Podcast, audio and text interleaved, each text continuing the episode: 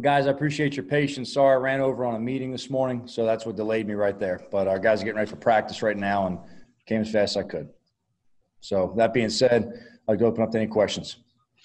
Ed, Hey, Joe, I know other people are going to ask you about practice yesterday. I wanted to ask you a, uh, a bigger picture question. I know you're kind of focused, you're obviously focused on game prep, but have you taken a moment at all just to reflect on, on the dream come true of coaching your first NFL game on Monday night? And, and how might, uh, might you and your family mark the occasion? To be completely honest with you, no, I haven't really spent much time thinking about individual things, especially personally.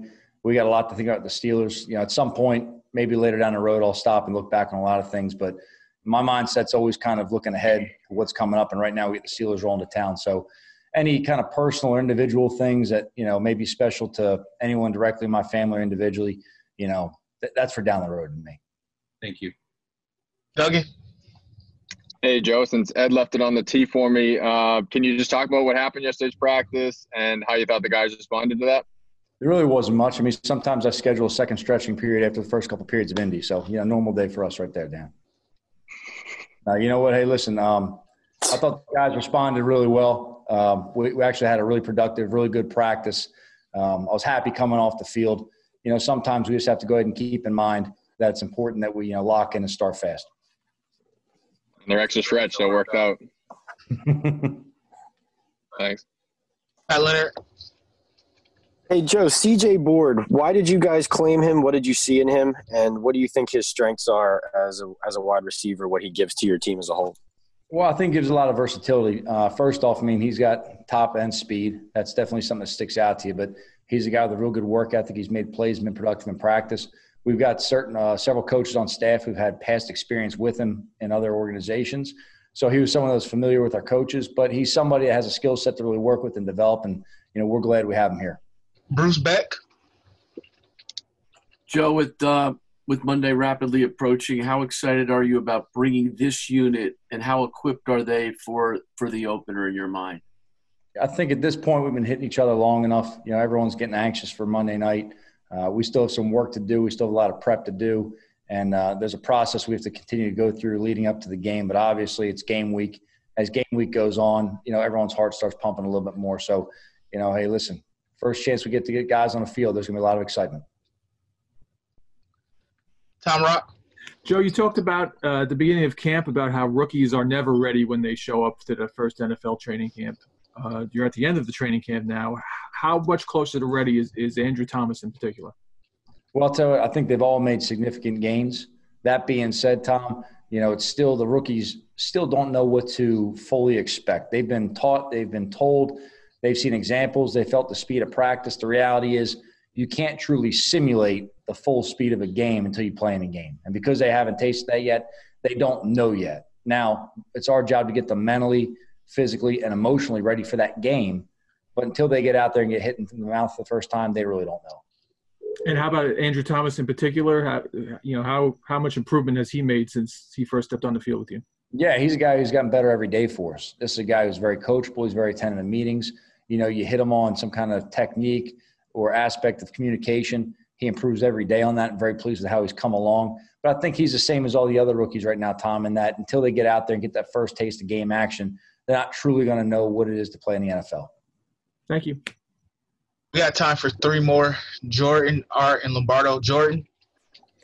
Joe, how has uh, Golden Tate looked uh, coming off, the, you know, for coming back from that hamstring injury?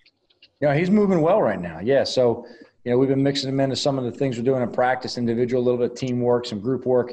You know, and he looks like he's coming along nice. So you know he's working hard every day and doing everything he can to get back. And also, how much did you watch last night and kind of watch how everything's going to work? And what, what do you take from that? To be completely honest with you, I didn't have time last night to watch any of the game. I will watch it later today when I get a little bit of time. There's several of our coaches are going through the game and breaking down different aspects as to you know how the flow of the game went, maybe some things we can expect by seeing two other teams compete. Uh, but I will watch it later on. I haven't had a chance yet. Art. Hey Joe, uh, I'd be remiss if I didn't ask you about the FDNY hat and uh, the significance of today, and how much have you uh, spent time with the team, kind of reflecting on 19 years ago. But you know what? To be honest with you, um, this is always a, a, significant day in American history. You know, we, we talked to the team this morning about it's not about what happened to the country on 9 11, it's about how the country responded. And I think that's the lesson everyone has to take of how resilient this country is.